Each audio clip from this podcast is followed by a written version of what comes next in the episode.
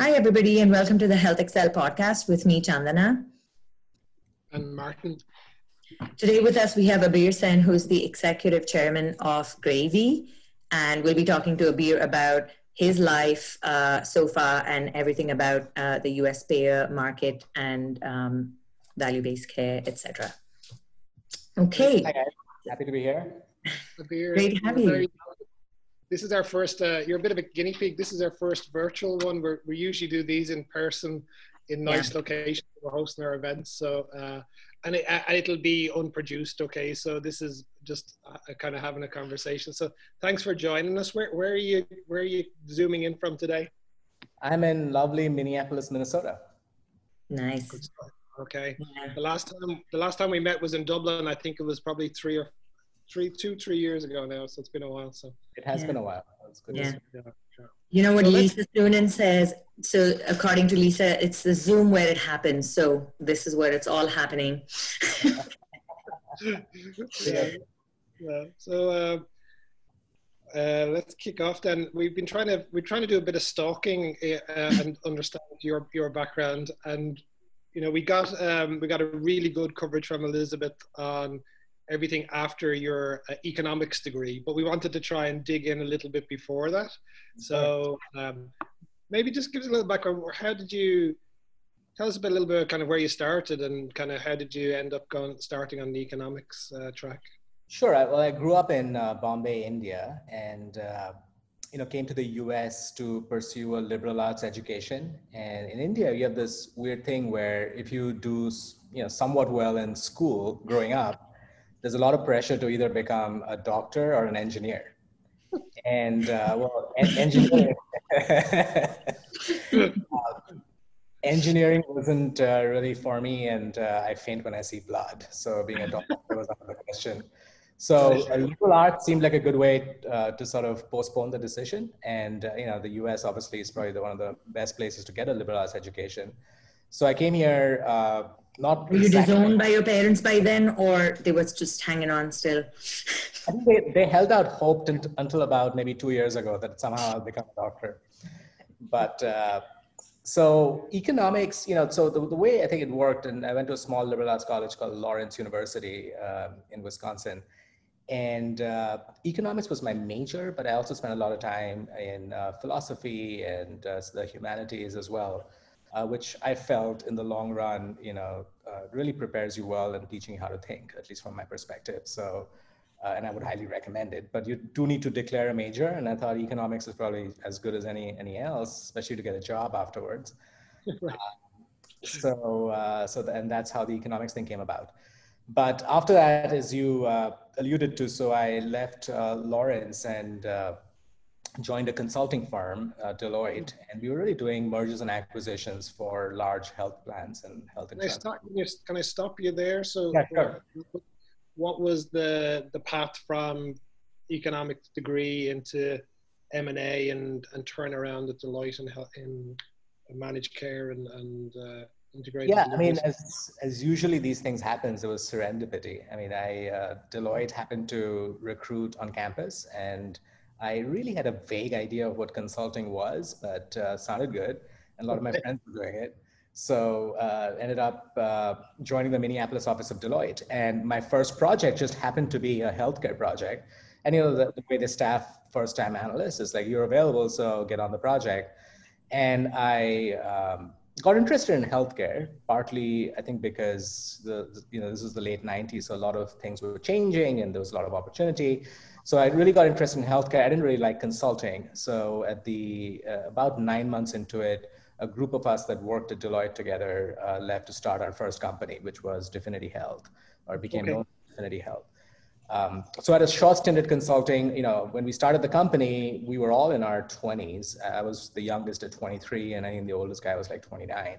So it took us a while to figure out what we were doing. Yeah. But uh, but that was the start of sort of uh, the first of the different companies that I've been involved in. It's interesting though. What I mean, if you didn't like consulting, I mean, the default option would be let me look for a different kind of job. But instead, you decided to start your own thing. What was the stimulus that kind of drove you in that direction? Yeah, I think the stimulus was that nobody would give me the job that I wanted except myself. So, and uh, and that really was part partly it. And I think also you got to remember the context of the time. This was the late '90s, and everybody was starting companies. Now nobody was starting healthcare companies, so it took us a two and a half years uh, to get financing. But it seemed to be the you know the mood of the nation at the time, or the mood of the world for that matter. So this was what the mid '90s, Abir. This was '98. Oh, okay, yeah, yeah, just before the dot com. So that was yeah, so we raised our first round of financing, I think a month before the bubble burst. Okay. uh, and, and really the opportunity, Chandana, to, to answer your question perhaps a little bit more uh, to the point is, you know, we were, as we are doing a lot of these M&A deals, we, saw, we found that a lot of the companies were uh, really losing money on an operating basis, but they were making money on insurance float. So these were really truly insurance companies, yet they wanted to be valued as something other than that. And they, they wanted to be valued as managed care companies, quote unquote, which was the indicator to us that fundamentally the business model was broken and there was probably a better way to design the way that health plans operated. Mm-hmm. And our th- fundamental sort of premise of Definity, which I think carries over to what we're doing at Gravie through all these years, is that you got to have the incentives of all the different parties aligned, specifically the consumer's incentives to be yeah. a good of care uh, needs to be aligned and starts with the plan design uh, on the plan design. So that's how you know the account-based consumer-driven healthcare stuff uh, came about. Okay, brilliant. So then, from how did that finish up? How did Definity finish up? So Definity, uh, after the couple of years of banging our head against a wall, um, we did get funded, and then a couple of companies, large companies like Medtronic uh, and others, uh, decided to give us a shot and made us their health health insurance option okay. for their employees. and then really the company went through a period of rapid growth. So uh, went to you know zero to close to 100 million in revenue in uh, you know under four years. Wow. And in the midst, I, uh, so when the company got going, I decided to go to business school. So I left Definity in 2003. Uh, independent. Oh, Definity. small place called Harvard, right? You did an MBA in that little zone. I, I did. Don't hold it against me and I, you know, and while I was in business school, Definity got sold to United Health Group, which really was our main competitor, and uh, they bought us out as a way to sort of a eliminate a competi- competitor, but also to bolster uh, their you know, consumer-driven healthcare uh, abilities. And when I came back, I came back to Definity under United and spent a little bit of time there. Uh, before I reconnected with some of my old founders, and we started Red Brick Health, which was the next next venture. Okay. And was it the same gang again? wasn't the same gang, but it was a couple of the same people. So it was okay. two of the same founders. We had we had seven founders at Definity. I think two of them and me. Uh, so three of us started uh, Red Brick, and the idea was that you know we thought we had learned maybe a few lessons about consumerism and healthcare, and uh, especially on the payer side, and could we apply that to uh, a kind of a pretty staid industry at the time uh, which was this employer health and wellness. And that was the basic idea behind Red Brick is how do we sort of create a wellness program that actually works and gets people engaged and so on. And wow. Red Brick uh, just got sold a couple of years ago to a private equity firm and is now merged with Virgin Health. So uh, still, you know, going strong. And uh, uh but but that was the journey at Red Brick. Okay. Well, that basically sounds like you were on the ball well before this became a thing. Yeah. Just- so there were only a couple of companies uh, nationally when we started Red Brick that were doing wellness, and it was very much, yeah. you know, an old school sort of 90s mentality where every other industry, and this is like 2006, um, had you know leaps and bounds had gone through different many changes. So. Uh, so the idea of you know creating games, uh, incentives, all of that was uh, you know started at Red Brick along with a couple others. I mean, there were a couple of competitors yeah. of us that were also doing a good job. But but yeah, we were certainly early to the game. And was this kind of a digital wellness initiative, or it was broader? So I, you know, the digital part to me, um, that's sort of a big word, and it's all encompassing. So maybe I'll just break that down. So uh, it, it, it, has to be digital, right? I mean, nobody is going to sit down with paper and keep track of, you know, health risk assessment. Yeah. So, uh, so, and I think the health health insurance industry as a whole um, went started going quote unquote digital on their internal administrative processes probably in the 90s but then they stopped right there.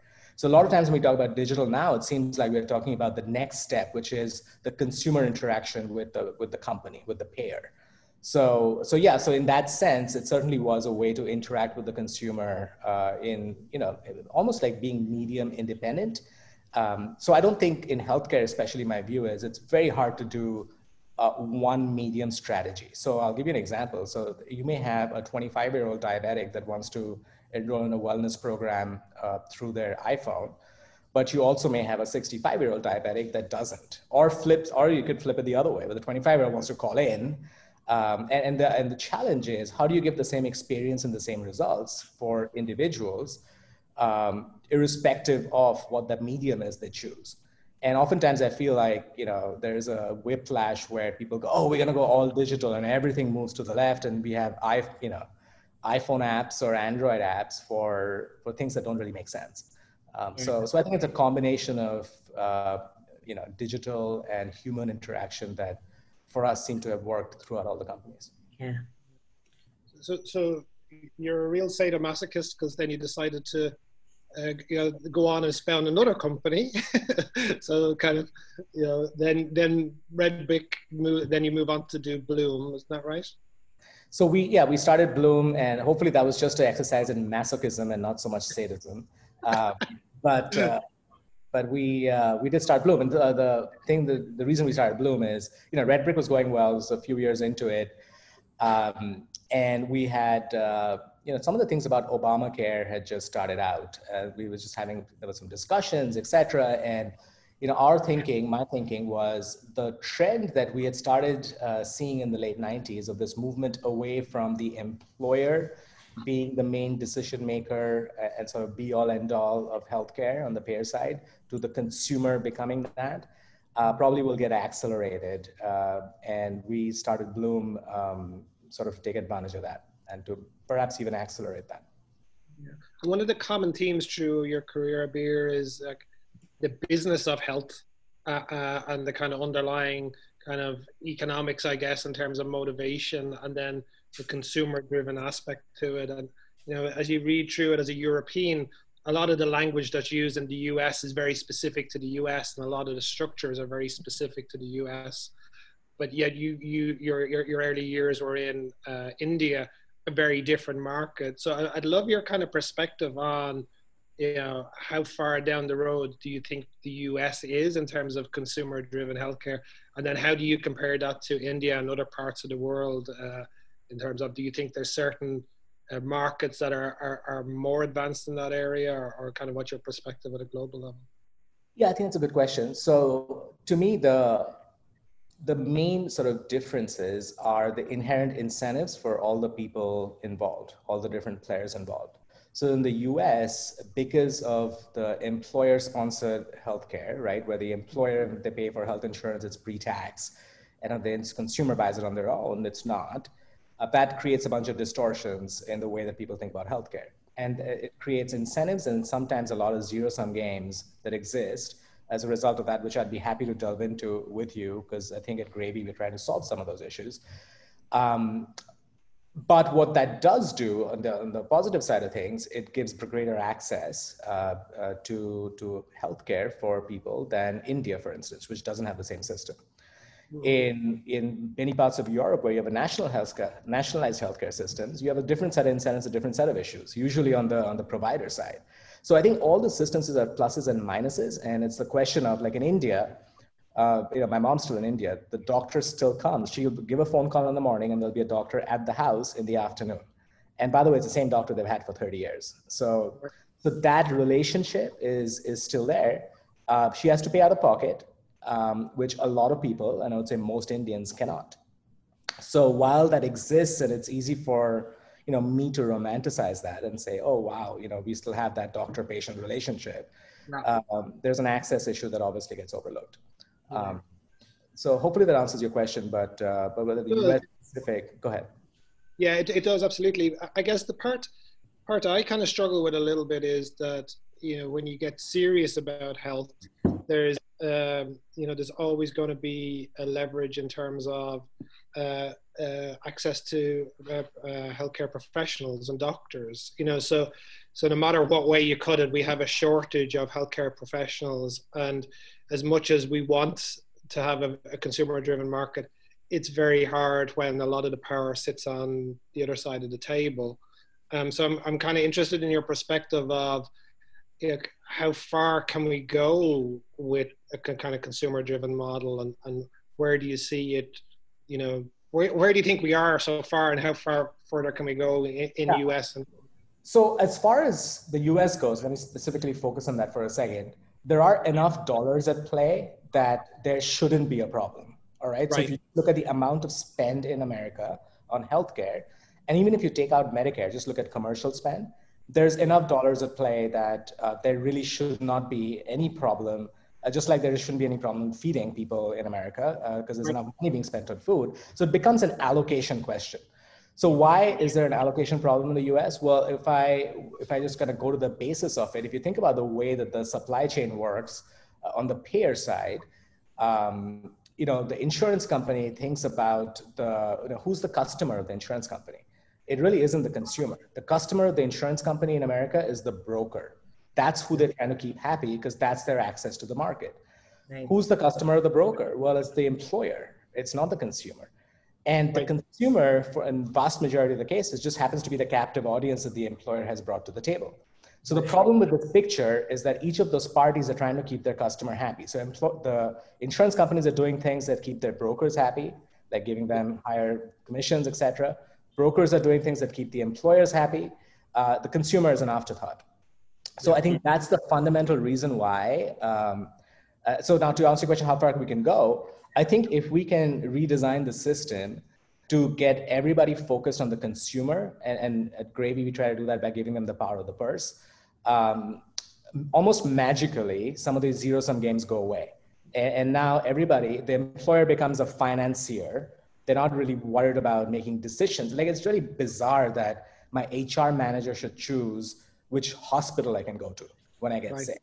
That is insane. Right. Um, right. But that's where we are today for, for a lot of people. So if, if we can then say, well, the cons- everybody has to make the consumer happy, otherwise you're not going to lose your business, uh, then I think we begin to solve some of the issues that, uh, that exist in the system. Yeah, I totally agree. What would be nice, Abir, then is to maybe dive in a little bit to what you're doing in Gravie and how that works. And then maybe, Chandana, that's a nice segue then into yeah. the report and the payer report. So so yeah. maybe tell us a little bit, um, kind of a bit like how you're going to tackle that that specific problem and how Gravie is going about it. Yeah. So you know to solve the problem that I just laid out potentially at a high level, and of course there are many nuances of that. I'm simplifying it to some extent. Um, the premise of Gravie is that employers, businesses, should be in the business of making and selling widgets, uh, and not in the business of making healthcare decisions for their employees. Um, and our the way we bring that about is to say to the employer, look, you're spending ten to fifteen thousand uh, dollars per person per year, per employee per year. Um, in the traditional model, you're doing all the work, you're making all the decisions, and why not just give that money to the consumer, to the employee through our platform? And then Gravie is a marketplace of all sorts of benefits, including healthcare. And we will help the consumer figure out how best to spend that ten to fifteen thousand dollars because you know uh, if you think about sort of you know, the healthcare needs of even a 500 person company they're probably not the same right? So you have various different people various different situations geographies etc yeah. so our approach is to do an assessment on the consumer's needs and then essentially create a portfolio of products and services that are really tailored to maximize their health and to give them protection in case something happens. So we think of it as a, kind of a health plan in the sense of a financial plan not in the health insurance company sense, but your financial plan is a you know, combination of stocks, bonds, mutual funds, what have you. Your financial planner helps you put it together. Similarly, uh, your health plan, you know, mine could be a high deductible plan, HSA, uh, telemedicine, blah, blah, blah. Somebody else's could be, hey, I just want a super low deductible. I just want to make sure if something happens, I don't have to pay a dime. And, that could be the way they go. Um, and one of the things we're seeing, maybe I'm jumping a little bit ahead, uh, Martin, to some of the things you'd want to talk about, we're seeing a disaggregation of the way healthcare is delivered to people. Yeah. Um, and we think that the way people buy healthcare today is going to be, uh, it, it, looks different than how they do it tomorrow. And yeah. we see Gravie as a way to put all those different pieces together in a way that makes sense for the consumer. That makes yeah. sense. That's fantastic. You know, I, I spent a little bit of time in Boston when I moved over you know, I've been going back and forth to the US for a long time, but the complexity of trying to figure out my health insurance would just, you know, your head just explode. So anybody who's making that easier and, and empowering consumers is, is doing, doing the right thing. So maybe Chandana, then we can introduce that we've done a piece of work recently, uh, Abir, trying to look at the adoption of digital within US payers uh, and trying to understand, you know, behind all the hype and all the headlines, what's actually going on what are the models, what's driving it forward. And so Chandana led that piece of work. We wanted to get your perspective on a couple of areas that we touched on in the report. So maybe yeah. Chandana, you can. Yeah, and I think just picking up from, you know, just you talking about what Gravie's doing, how do you think the reception has been to such a such a concept, right? Have you seen that these more transparent kind of new new players in kind of the health plan space um, how are the incumbents reacting? Are they kind of adopting some of the ways you're doing things? Are they partnering with you? Um, just maybe talk a, a, little bit about the re- reactions. Yeah, the reactions, as you would suspect, uh, depend on what people's uh, parochial interests are. Yeah. So a lot of brokers initially were, oh my God, this threatens my business because yeah. why do I need a broker anymore? If, if, the employer is not making decisions, why is the broker needed? So we found some pushback from them, and then of course many brokers got on, on board with us, and uh, you know we work with them.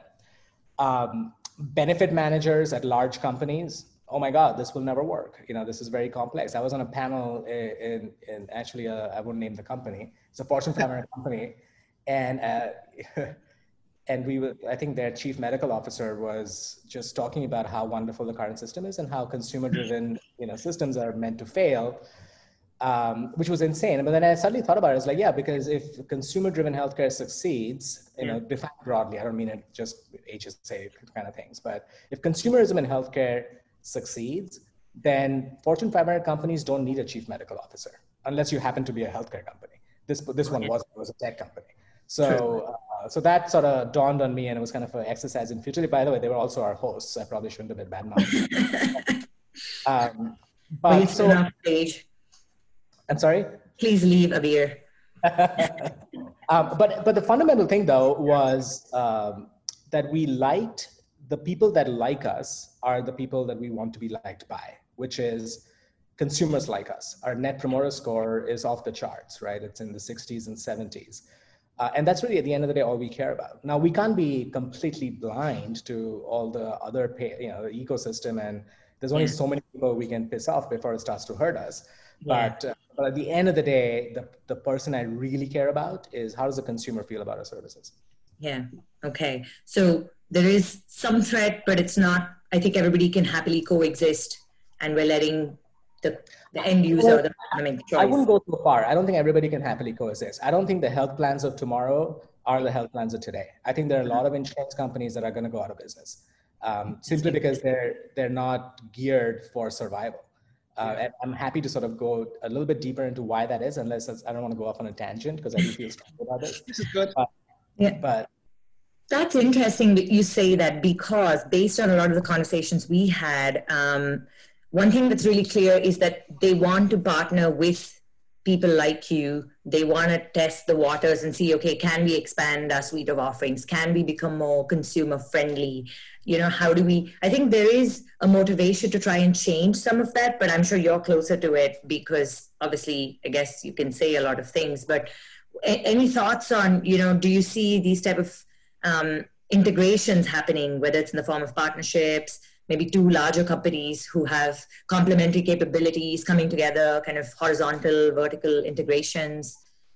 For sure. And I don't by no means mean to say that all health insurance companies are going to go out of business uh, because I think some are taking the right steps uh, and are preparing themselves for whatever the future may hold.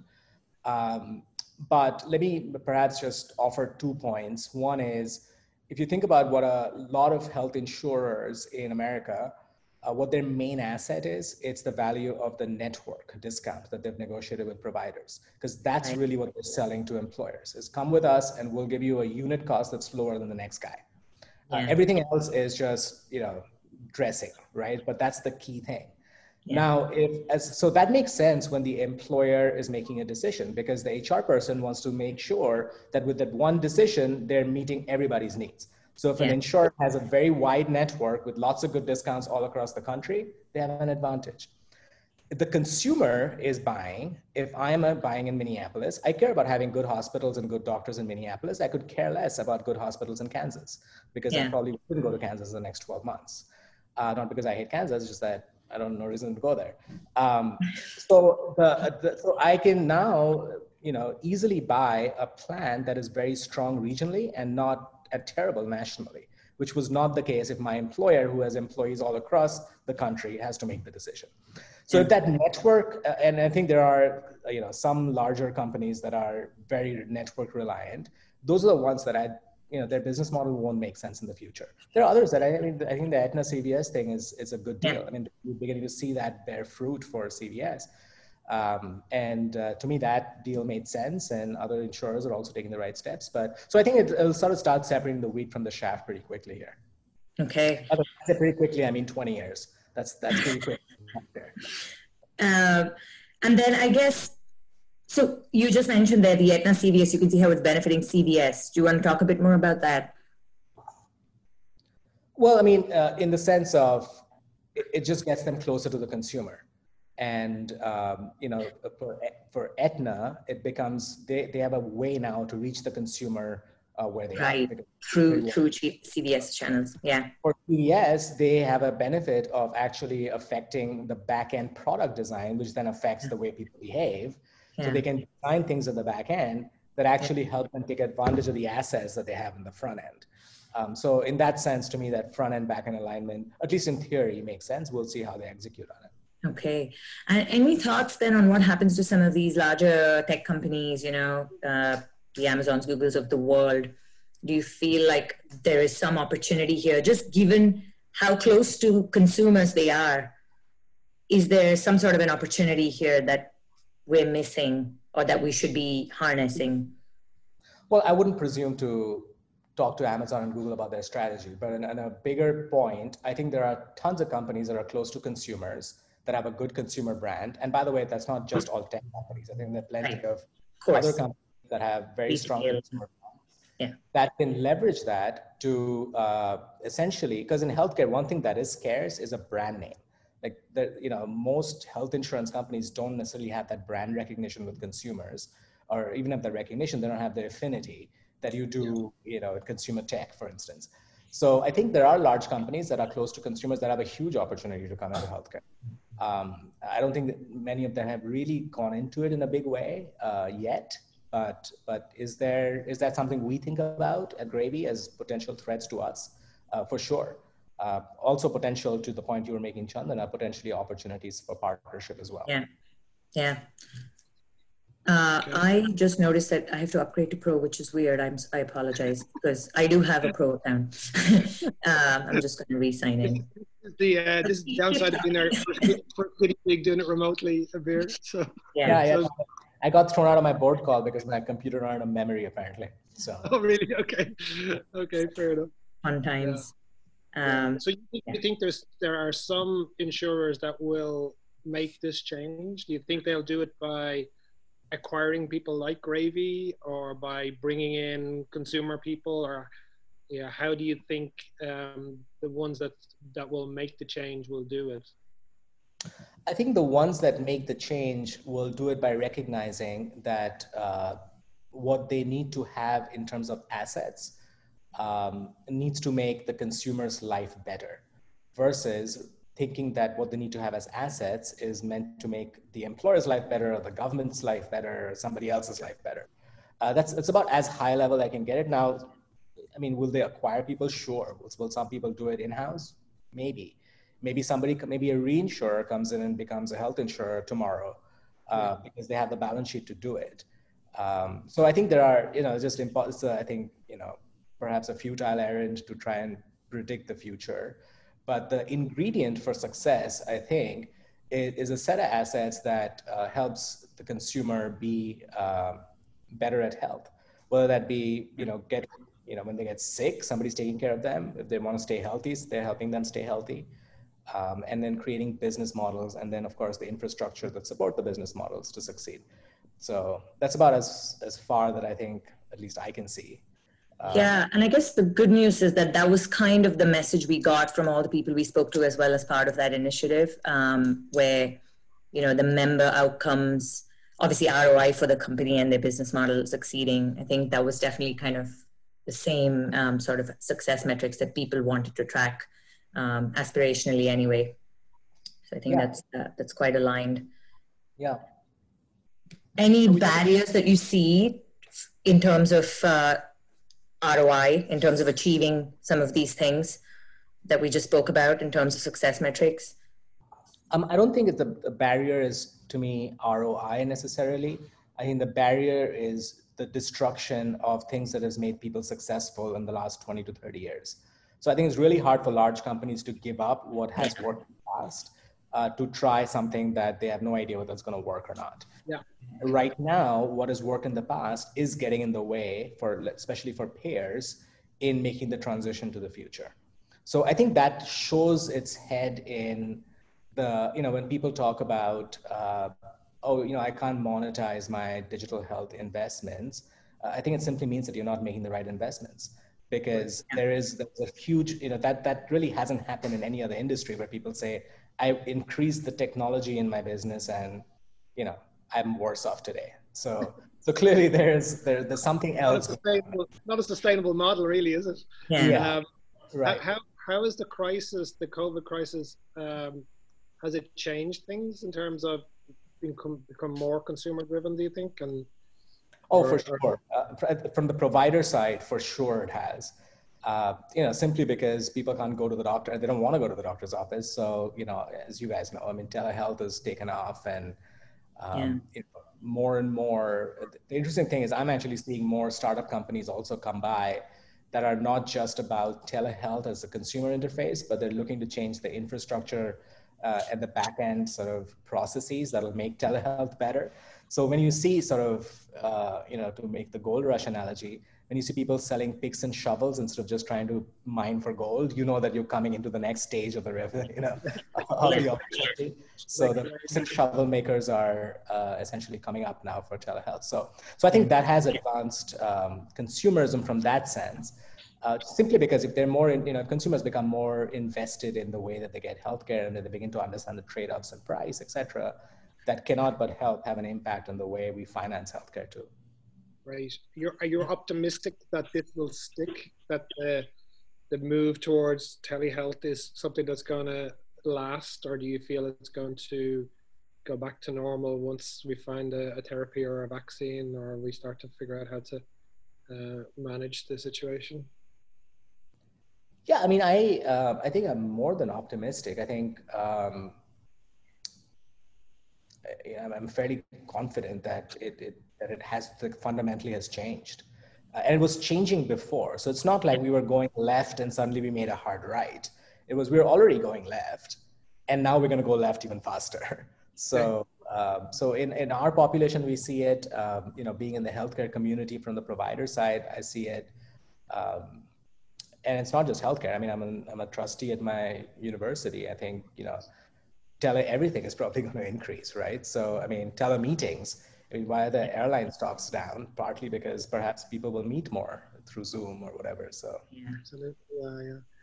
So Abir, it's been a real pleasure. Um, we're delighted you could come and talk to us. And uh, you know, it's one of those CVs that I look at and I, I just think to myself, my God, what am I doing? Like here's this man, all these companies successfully and keeps doing it. And uh, we're delighted you could you could be here. Um, and, and we have our favorite question, Martin. Yeah, I don't know whether you like this question that we're going to ask you if you weren't. I don't think uh, I don't think this is a question you like, but we'll try it. If you weren't in Gravie in another world, what would you be doing? Well, I'll tell you why I don't like this question. Is the things that I would like to be doing, I'm not sure the world will let me do. So what I, what I really like to be doing is to go out with a band, be the lead singer, Uh, oh, but if you heard me sing, uh, and maybe you did, maybe at some karaoke place, but uh, might have, yeah, might that, may, that, that may may not be the best thing for the world. But uh, uh, so so that's that's the reason for my hesitation answering your question. That's yeah. a fantastic answer. Okay, yeah. so I, I, would suggest keep going with Gravie. That's going pretty well. So. Thank you. Thank you so much for joining us. All right. Thank you very much.